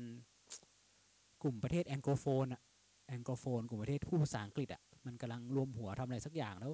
EU จะยอมให้มันเป็นแบบนี้หรือ EU จะไว้ใจเขาได้เหรออะไรฝรั่งเศสพูดอะไรในแนวนั้นด้วยนะครับเพราะอย่าลืมว่าฝรั่งเศสก็เป็นพ่อค้าอาวุธคนหนึ่งมันก็เลยเริ่มมีข่าวว่าฝรั่งเศสก็เลยเอาเรือชุดพวกเนี้ยแล้วก็เสนอความร่วมมือในการต่อเรือต่างๆ ไปให้กับเกาหลีใต้อยู่เหมือนกันก็เลยไม่รู้ว่าสุดท้ายจะไปจบจบลงยังไงกับเหตุการณ์ตรงนี้นะครับโอเค ก็เป็นการเพิ่มเติมในประเด็นตรงนี้ให้ ผมเพิ่งเคยเจอเหตุการณ์ Space ห้องระเบิด แบบแบบนี้เหมือนกันนะครับเเห็นค่าตาไม่เลยปกติไม่ไม่ไม่เคยเจอเนาะไม่ไม่เคยเป็น host เอง แล้วก็ไม่ไม่เคยเป็น host เอง เคยเมื่อวานเมื่อวานก็ได้ฟังยาวๆ ครั้งแรก แล้วก็มีโอกาสได้ร่วมพูดก็เลย อาจจะใช้มันไม่คล่องเท่าไหร่ วันนี้ก็เลยแถมลืม เปิดไมค์ใน Facebook ในช่วงครึ่งชั่วโมงแรกด้วยไปเวลาใน Facebook เดี๋ยวก็จะนำจะตัดคลิปเสร็จแล้วเดี๋ยวจะคลิปมาลงให้ใหม่นะครับ มีท่านใดมีคำถามไหมครับ มีมีคำถามมีอะไรที่จะถามกันในตอนนี้ไหมเพราะว่าเวลาตอนนี้ก็ผมดูเวลาในไลฟ์มันก็ 51 นาทีแล้วนะครับ จะได้ไม่ไม่ยืดเยื้อยาวนานมากหรือมีประเด็น คิดว่ามีประเด็นปัญหาประเด็นตรงไหนที่คิดว่าน่าจะ นำมาพูดคุยเพิ่มเติมไหมครับ ทั้งในใน Facebook แล้วก็ใน Twitter Space นะครับ ใน Facebook ในทวิตใน Facebook ก็พิมพ์คอมเมนต์มาได้เลยนะครับ ในสเปซก็มีท่านใดจะยกยกใหม่ไหมครับ เพิ่มเติมก็มีคนข้อมีข้อเสนอเหมือนกันว่า นอกจากเรื่องเรือดำน้ำแล้วสหรัฐควรที่จะเสริมขีดความสามารถในเรื่องของมิสไซล์การสร้าง แล้วก็สนับสนุนทรัพยากรในการผลิต missile ให้กับออสเตรเลียด้วยนะครับ เขาบอกว่าออสเตรเลียเคยที่จะลงทุนใช้งบมาในการซื้อมี plan ที่จะในการที่จะใช้งบมาในการซื้ออาวุธนำวิถีให้กับกองทัพออสเตรเลียในช่วง 20 ปีข้างหน้าเนี่ยเป็นเงินประมาณราวๆ75,000 ล้าน US ดอลลาร์หรือราวๆ100 ล้านอAustralian dollar นะครับ ทีนี้เขาก็เลยมองว่าเมื่อมีความร่วมมือระหว่างออสเตรเลียกับสหรัฐแล้วเนี่ยสหรัฐน่าจะมาช่วยออสเตรเลียในในในเรื่องของ missile ในเรื่องของอาวุธปล่อยพวกพวกนี้เหมือนกัน เพราะว่าเขาก็มองว่าเป็นขีดความสามารถที่สำคัญนอกเหนือจากเรือดำน้ำที่ออสเตรเลียควรจะมีถ้าจะให้ออสเตรเลียช่วยหรือเป็นพันธมิตรในการที่จะต่อกรกับกับจีนในในภูมิภาคอินโดแปซิฟิกนะครับ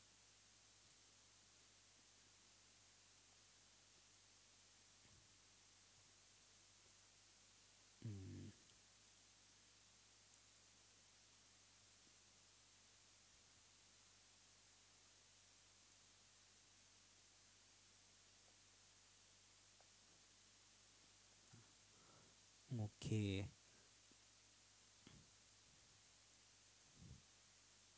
ก็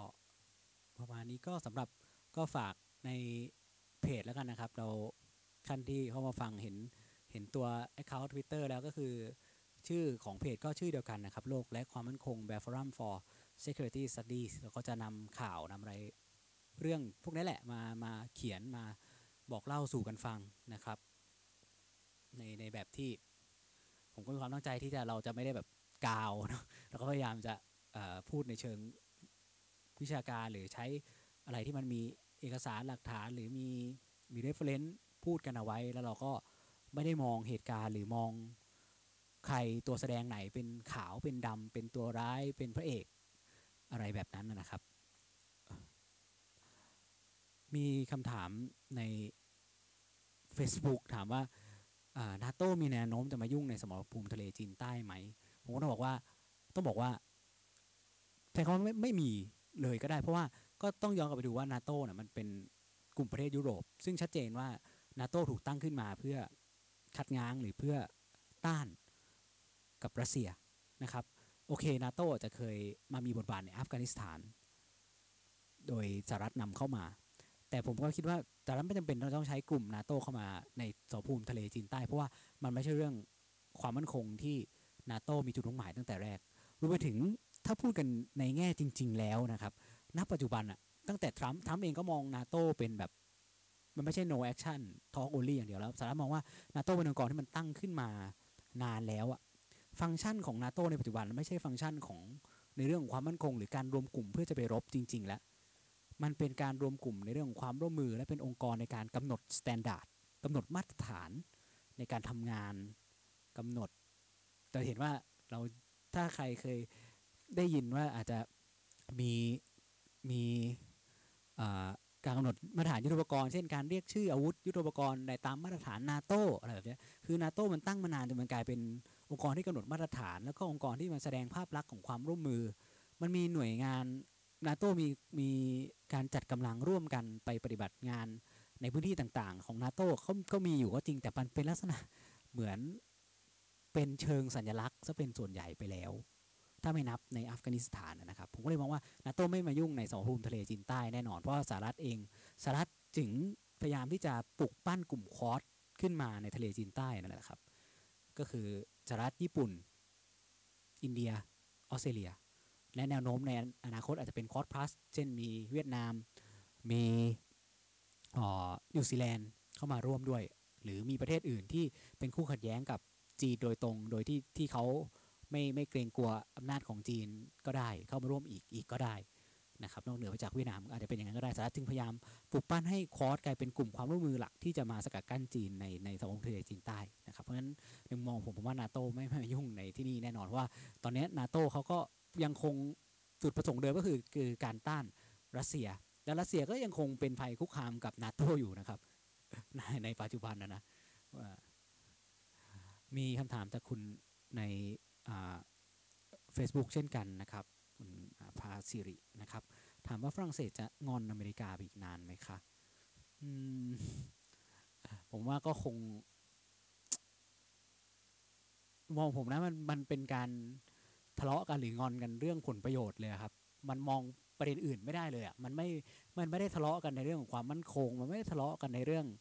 อะไรเลยอะมันมาดูว่าฝรั่งเศสไม่พอใจในเรื่องของผลประโยชน์เป็นหลักเลย เพราะนั้น ก็อาจจะมีการเคลียร์กันในเรื่องนี้ในอนาคตก็ได้ เช่นแบบจะอาจจะชดเชยได้ดีลอะไรสักอย่าง หรืออาจจะคุยให้ออสเตรเลียไปดีลอะไรสักสักดีลหนึ่งอะไรเงี้ยหรือหาลูกค้ามาให้ฝรั่งเศสเรือ 12ลำอาจจะอาจจะแบ่งไปให้ประเทศนี้ซื้อเกาหลีใต้ซื้อสักสามลำสิใครซื้อไปสักสี่ลำห้าลำอะไรเงี้ยจนจนครบ12ลำอะไรเงี้ยให้ให้ฝรั่งเศสฝรั่งเศสอาจจะพอใจก็ได้ แต่ว่า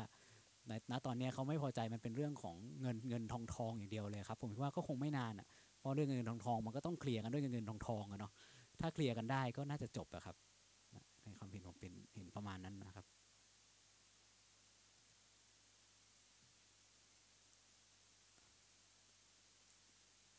เพราะว่าก็พอดีพูดเรื่องการขายวุธขึ้นมาเลยก็ดีนะครับ ก็ประเทศที่เป็นผู้ขายวุธ ในในในโลกเนี่ยก็มีอยู่เยอะเนาะพอแล้วแต่ว่าจะขายอะไรสหรัฐอเมริกาเราเห็นอยู่แล้วในยุโรปก็ฝรั่งเศสนี่ก็มีขายทุกอย่างทั้งรถ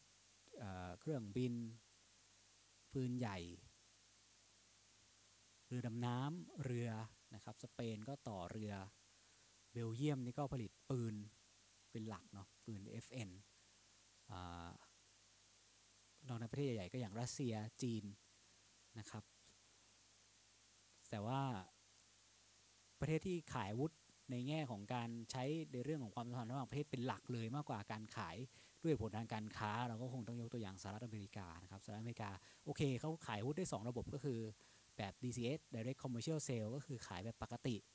กับขายแบบความร่วมมือทางทหาร หรือ Foreign Military Sales ซึ่งแต่โดยส่วนใหญ่สหรัฐขายด้วย Foreign Military Sale เป็นหลักนะครับขายในเรื่องในแง่ของความสัมพันธ์ พิจารณาในประเทศที่เป็นพันธมิตร หรือว่าขายเพื่อหวังที่จะสร้างอิทธิพลอะไรบางอย่างเป็นหลักนะครับจีอ่จีนเองก็จะเน้นไปที่การแจกการให้เนาะ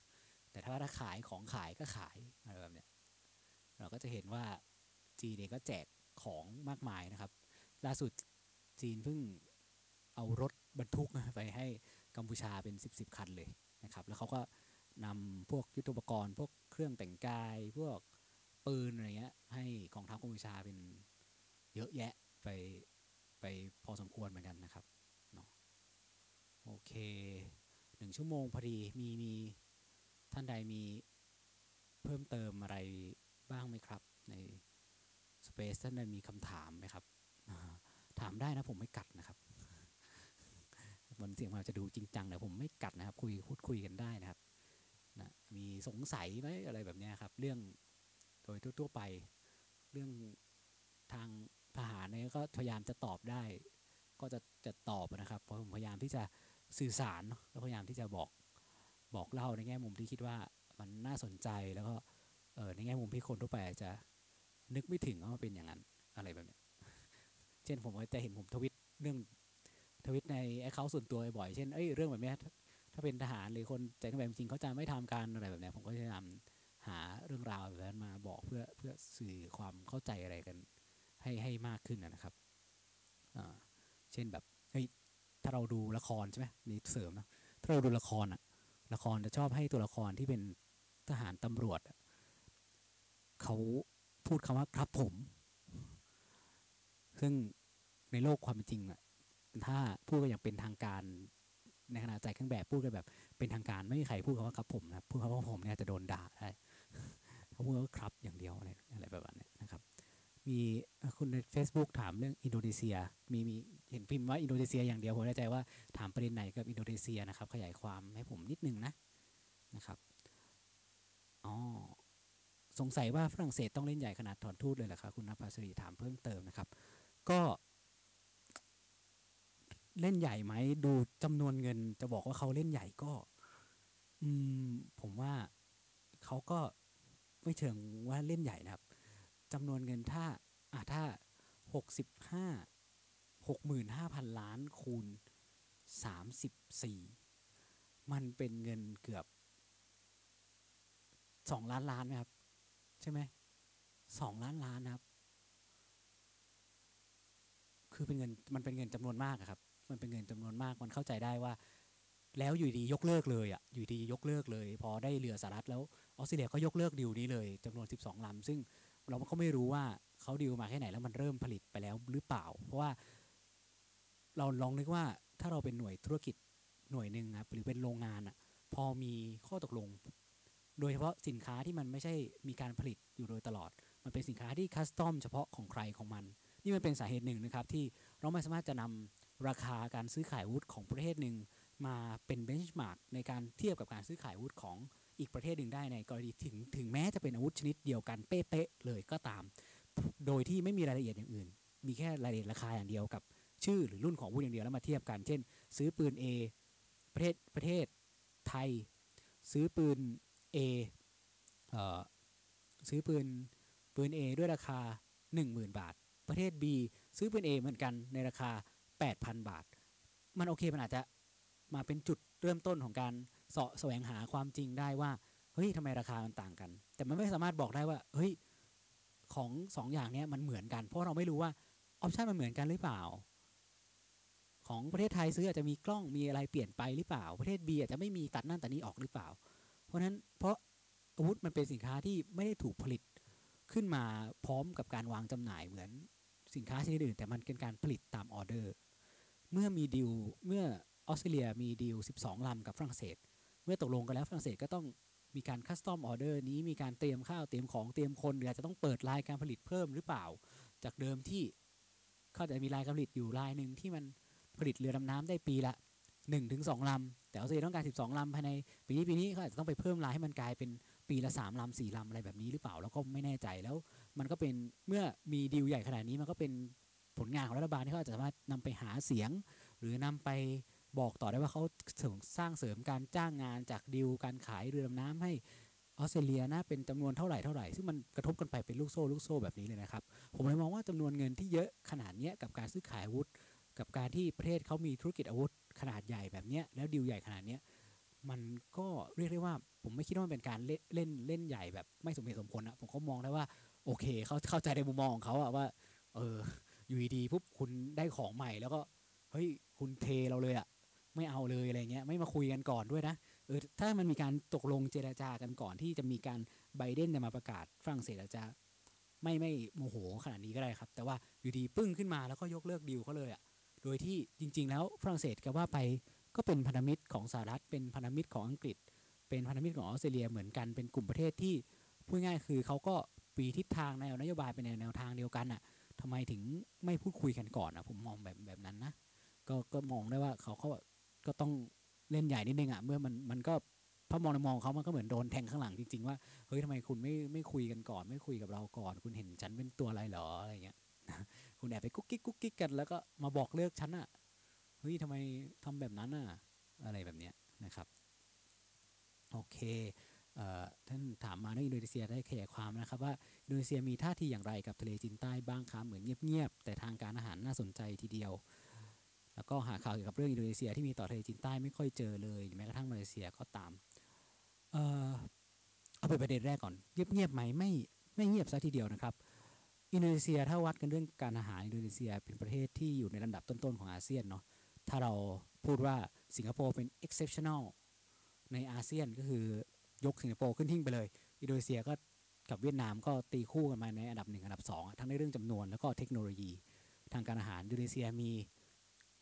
อุตสาหกรรมอาวุธอุตสาหกรรมป้องกันประเทศขนาดใหญ่นะครับอินโดนีเซียผลิตอาวุธหลาย ๆ อย่างได้ด้วยตัวเองไม่ว่าจะเป็นปืนรถ อินโดนีเซียต่อเครื่องบินเครื่องบิน C295 อินโดนีเซียทำได้นะครับถามว่าอินโดนีเซียมีท่าทีอย่างไรกับทะเลจีนใต้บ้าง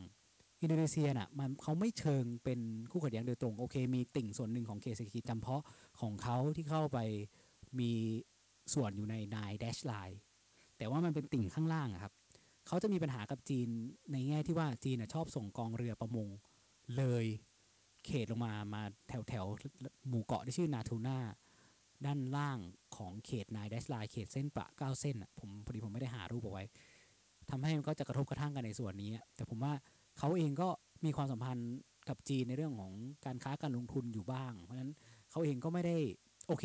เขาก็ไม่ยอมถ้าถ้าจีนส่งกองเรือหรือพวก คือจีนอะในทะเลจีนใต้นอกจากการส่งเรือรบเข้าไปลาดตระเวนแล้วอะจีนจะใช้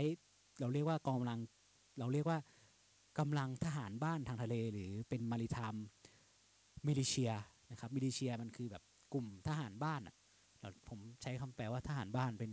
กองกำลังมันไม่ใช่กองกำลังกึ่งทหารด้วยกองกำลังกึ่งทหารคือ paramilitary เช่นทหารพรานตชดเนี่ยถือว่าเป็น paramilitary ซึ่งจีนก็ใช้เหมือนกันใช้ paramilitary ก็คือ coast guard ในในทะเลจีนใต้เหมือนกัน แต่จีนจะมีกลุ่มที่เรียกว่า militia คือเป็นทหารบ้านอะเป็นทหาร เหมือนชรบอะเหมือนชุดรักษาหมู่บ้านอะไรอย่างเงี้ยรวมกันรวมกันกับตัวcoast guard นี่แหละเขาจะไปกับเป็นกองเรือประมงแบบเป็นร้อยร้อยลำเลย ซึ่งมันก็มักจะลุกล้ำเข้าไปในเขตเศรษฐกิจจำเพาะของอินโดนีเซียอยู่เป็นประจำ อันนี้เป็นสิ่งที่เขากระทบกระทั่งกันนะครับอาจจะพอหาข่าวตรงนี้มีมีข่าวรายงานอยู่เป็นระยะ แต่ไม่บ่อยนัก เพราะว่าเขตที่มันทับซ้อนกันมันอยู่ล่างสุดของ เขตเส้นประเก้าเส้นเลย เช่นเดียวกันกับมาเลเซียก็เหมือนกัน แต่ในว่ามาเลเซียเขาก็มองว่า จริงๆพูดง่ายๆคือมันทับซ้อนกันอยู่หมดนะครับ แต่ว่าประเทศที่แข็งขันจริงๆ และพร้อมที่จะไม่เอากับจีนเลยก็คือเวียดนามเนี่ยหรือเวียดนามมีอเมริกาที่พร้อมจะเข้าหาอยู่แล้ว อย่างที่ผมพูดไปเมื่อวานว่า เราไปดูได้ว่าอเมริกากมลาแฮร์ริสกับรัฐมนตรีกลาโหมเนี่ยออสตินเนี่ยมาเยือน Southeast Asia เนี่ยไปเอ่อไปเวียดนาม ไปสิงคโปร์หลักๆเลยที่จะไปนะครับ เพราะฉะนั้นในปัญหาทะเลจีนใต้ อินโดนีเซียก็เลย มีท่าทีที่เขาเขาไม่ยอมไม่ยอมรับเรื่องการอ้างสิทธิ์ตรงนี้อยู่แล้วแหละ แต่เขาก็ไม่ใช่คู่ขัดแย้งหลักเนี่ยจะมีบางส่วนที่เข้าไปเข้าไปทับซ้อนกัน แต่เขาไม่ใช่คู่ขัดแย้งหลัก แล้วก็อยู่ไกลพูดง่ายคือรับผลกระทบน้อยกว่าคนอื่นเวียดนามเนี่ยมันมันรับเขารับผลกระทบเยอะสุดนะครับพอไปดูในแผนที่ก็จะเห็น เพราะฉะนั้นเราก็เลยเป็นลักษณะนี้มาเลเซียก็เช่นกันนะครับเขาก็อยู่ไกลถัดออกมา มันก็มีส่วนที่ทับซ้อนกัน คือพวกว่าประเทศกลุ่มนี้โอเค นอกจากทับซ้อนกับเส้นป่าเก้าเส้นของจีนที่จีนอ้างเขตแล้วมันยังทับซ้อนกันเองไปมาด้วยนะครับ ในในบางพื้นที่อะเพราะฉะนั้นมันก็เป็นเรื่องที่อาจจะต้องเคลียร์กันในอนาคตหรือไม่อย่างไร แต่กับจีนเองเขาก็รู้ว่าเขาเองก็ไม่ได้มีขีดความสามารถหรืออะไรที่จะไป จำเป็นจะต้องไปแลกที่แบบต่อกรกับจีนขนาดนั้น แต่ว่าอย่างอินโดนีเซียเขาก็มีมีฐานเสียงอยู่ประมาณหนึ่งแล้วเขาก็พยายามที่จะมีบทบาทในเวทีโลกนะครับเราสังเกตเห็นอย่างกรณีพม่าหรืออะไรก็ตามเนี่ยอินโดนีเซียพยายามจะมีบทบาทในการเป็นผู้นำในการแก้ไขปัญหาตรงนี้อยู่รวมถึงอินโดนีเซียผมจำไม่เขาเคยน่ามีความนั่นแหละ เพราะนั้นต่อเรื่องของทะเลจีนใต้เขาก็โอเคไม่ยอมรับในเรื่องเส้นป่าเก้าเส้นอยู่แล้ว แต่ด้วยด้วยตัวเองไม่ได้มีข้อขัดแย้งหลักโดยตรงขนาดนั้นก็ไม่ได้ จะมีท่าทีที่จะไปนำในการต่อกรอะไร แต่ว่าเขาก็จะประสบปัญหาในเรื่องของการที่จีนส่งเรือกองเรือกองเรือประมงเป็นร้อยร้อยๆลำหรือพวกกลุ่มเรือทหารบ้านเนี่ยเข้ามาลุกล้ำในเขตเศรษฐกิจจำเพาะของเขาอยู่บ่อย ๆ ก็จะกระทบกระทั่งกัน แล้วเขาก็มักจะประท้วงอะไรอย่างเงี้ยอยู่อยู่เรื่อยๆเหมือนกันนะครับสำหรับกรณีอินโดนีเซียโอเค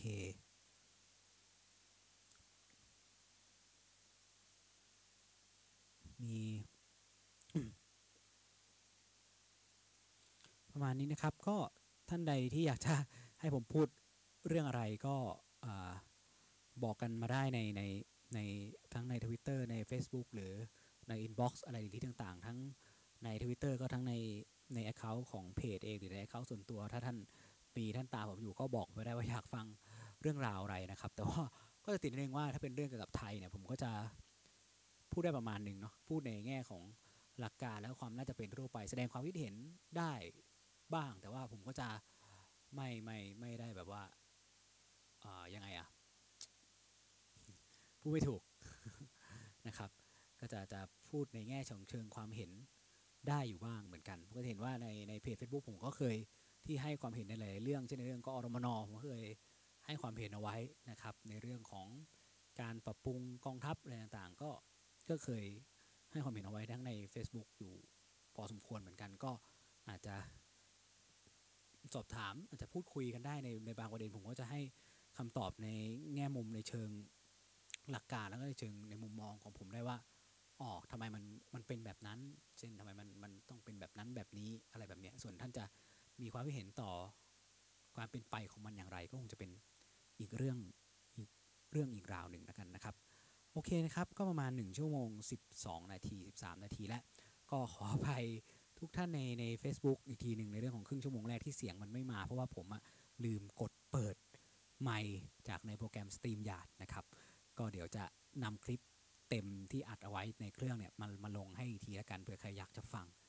นะครับ ก็ปรากฏว่าในคลิปเต็มก็พูด 2 รอบนะ เพราะว่าตอนแรกในสเปซก็ลืมเปิดไมค์ปรากฏว่าเพิ่งมารู้ว่าใน Facebook ก็ลืมเปิดไมค์เหมือนกันนะครับ ถ้าไม่มีท่านใดมีคำถามสงสัยอะไรแล้ว ผมก็น่าจะขอปิดปิดทั้งในไลฟ์แล้วก็ในสเปซเพียงเพียงเท่านี้นะครับก็ขอภายในสเปซมันเหมือนห้องมันระเบิดไปครั้งหนึ่งด้วยก็ทำให้อาจจะไม่ปฏิดปะต่อหลายท่านก็เลยพอเห็นห้องระเบิดก็เลยจะไม่ได้เข้าตามเข้ามาอีกนะครับก็ขอบคุณทุกท่านสำหรับการขอบคุณทุกท่านใน Twitter มากสำหรับการออกสเปซเป็นครั้งแรกนะครับส่วนใน Facebook Live ก็ ผมเคยทำอยู่แล้วเนาะแล้วเราก็จะเอาไปลงใน YouTube แล้วก็พอดแคสต์ในอดีตก็เป็นแบบนั้นอยู่แล้วเพียงแต่ว่าช่วงหลังมาผมมีอาการป่วยอะไรต่างๆ ก็เลยไม่ค่อยได้กลับมาทำเท่าไหร่ก็เดี๋ยวตอนเนี้ยเริ่มดีขึ้นแล้ว แล้วก็มีเวลาพอที่จะกลับมาทำแล้วก็พยายามจะจะกลับมาทำให้เป็นเป็นเรื่อยๆ เป็นเป็นสม่ำเสมอขึ้นมานิดนึง หรือว่าเมื่อไหร่ที่มีประเด็นที่น่าสนใจนะครับเช่นเดียวกันกับในสเปซเหมือนกัน ก็แนะนำติชมกันเข้ามาได้นะครับ ทั้งในเพจ Facebook แบบ Forum for Security Study โลกและความมั่นคง ใน Account Twitter BFS Tweet แล้วก็รวมไปถึงใครที่ตามทวิตผมที่เป็น Account ส่วนตัวก็เช่นเดียวกันนะครับ เข้ามาแนะนำสอบถามอะไรกันได้หมดเลยยินดีนะครับ ขอบคุณทุกท่านอีกครั้งหนึ่งครับ สวัสดีครับ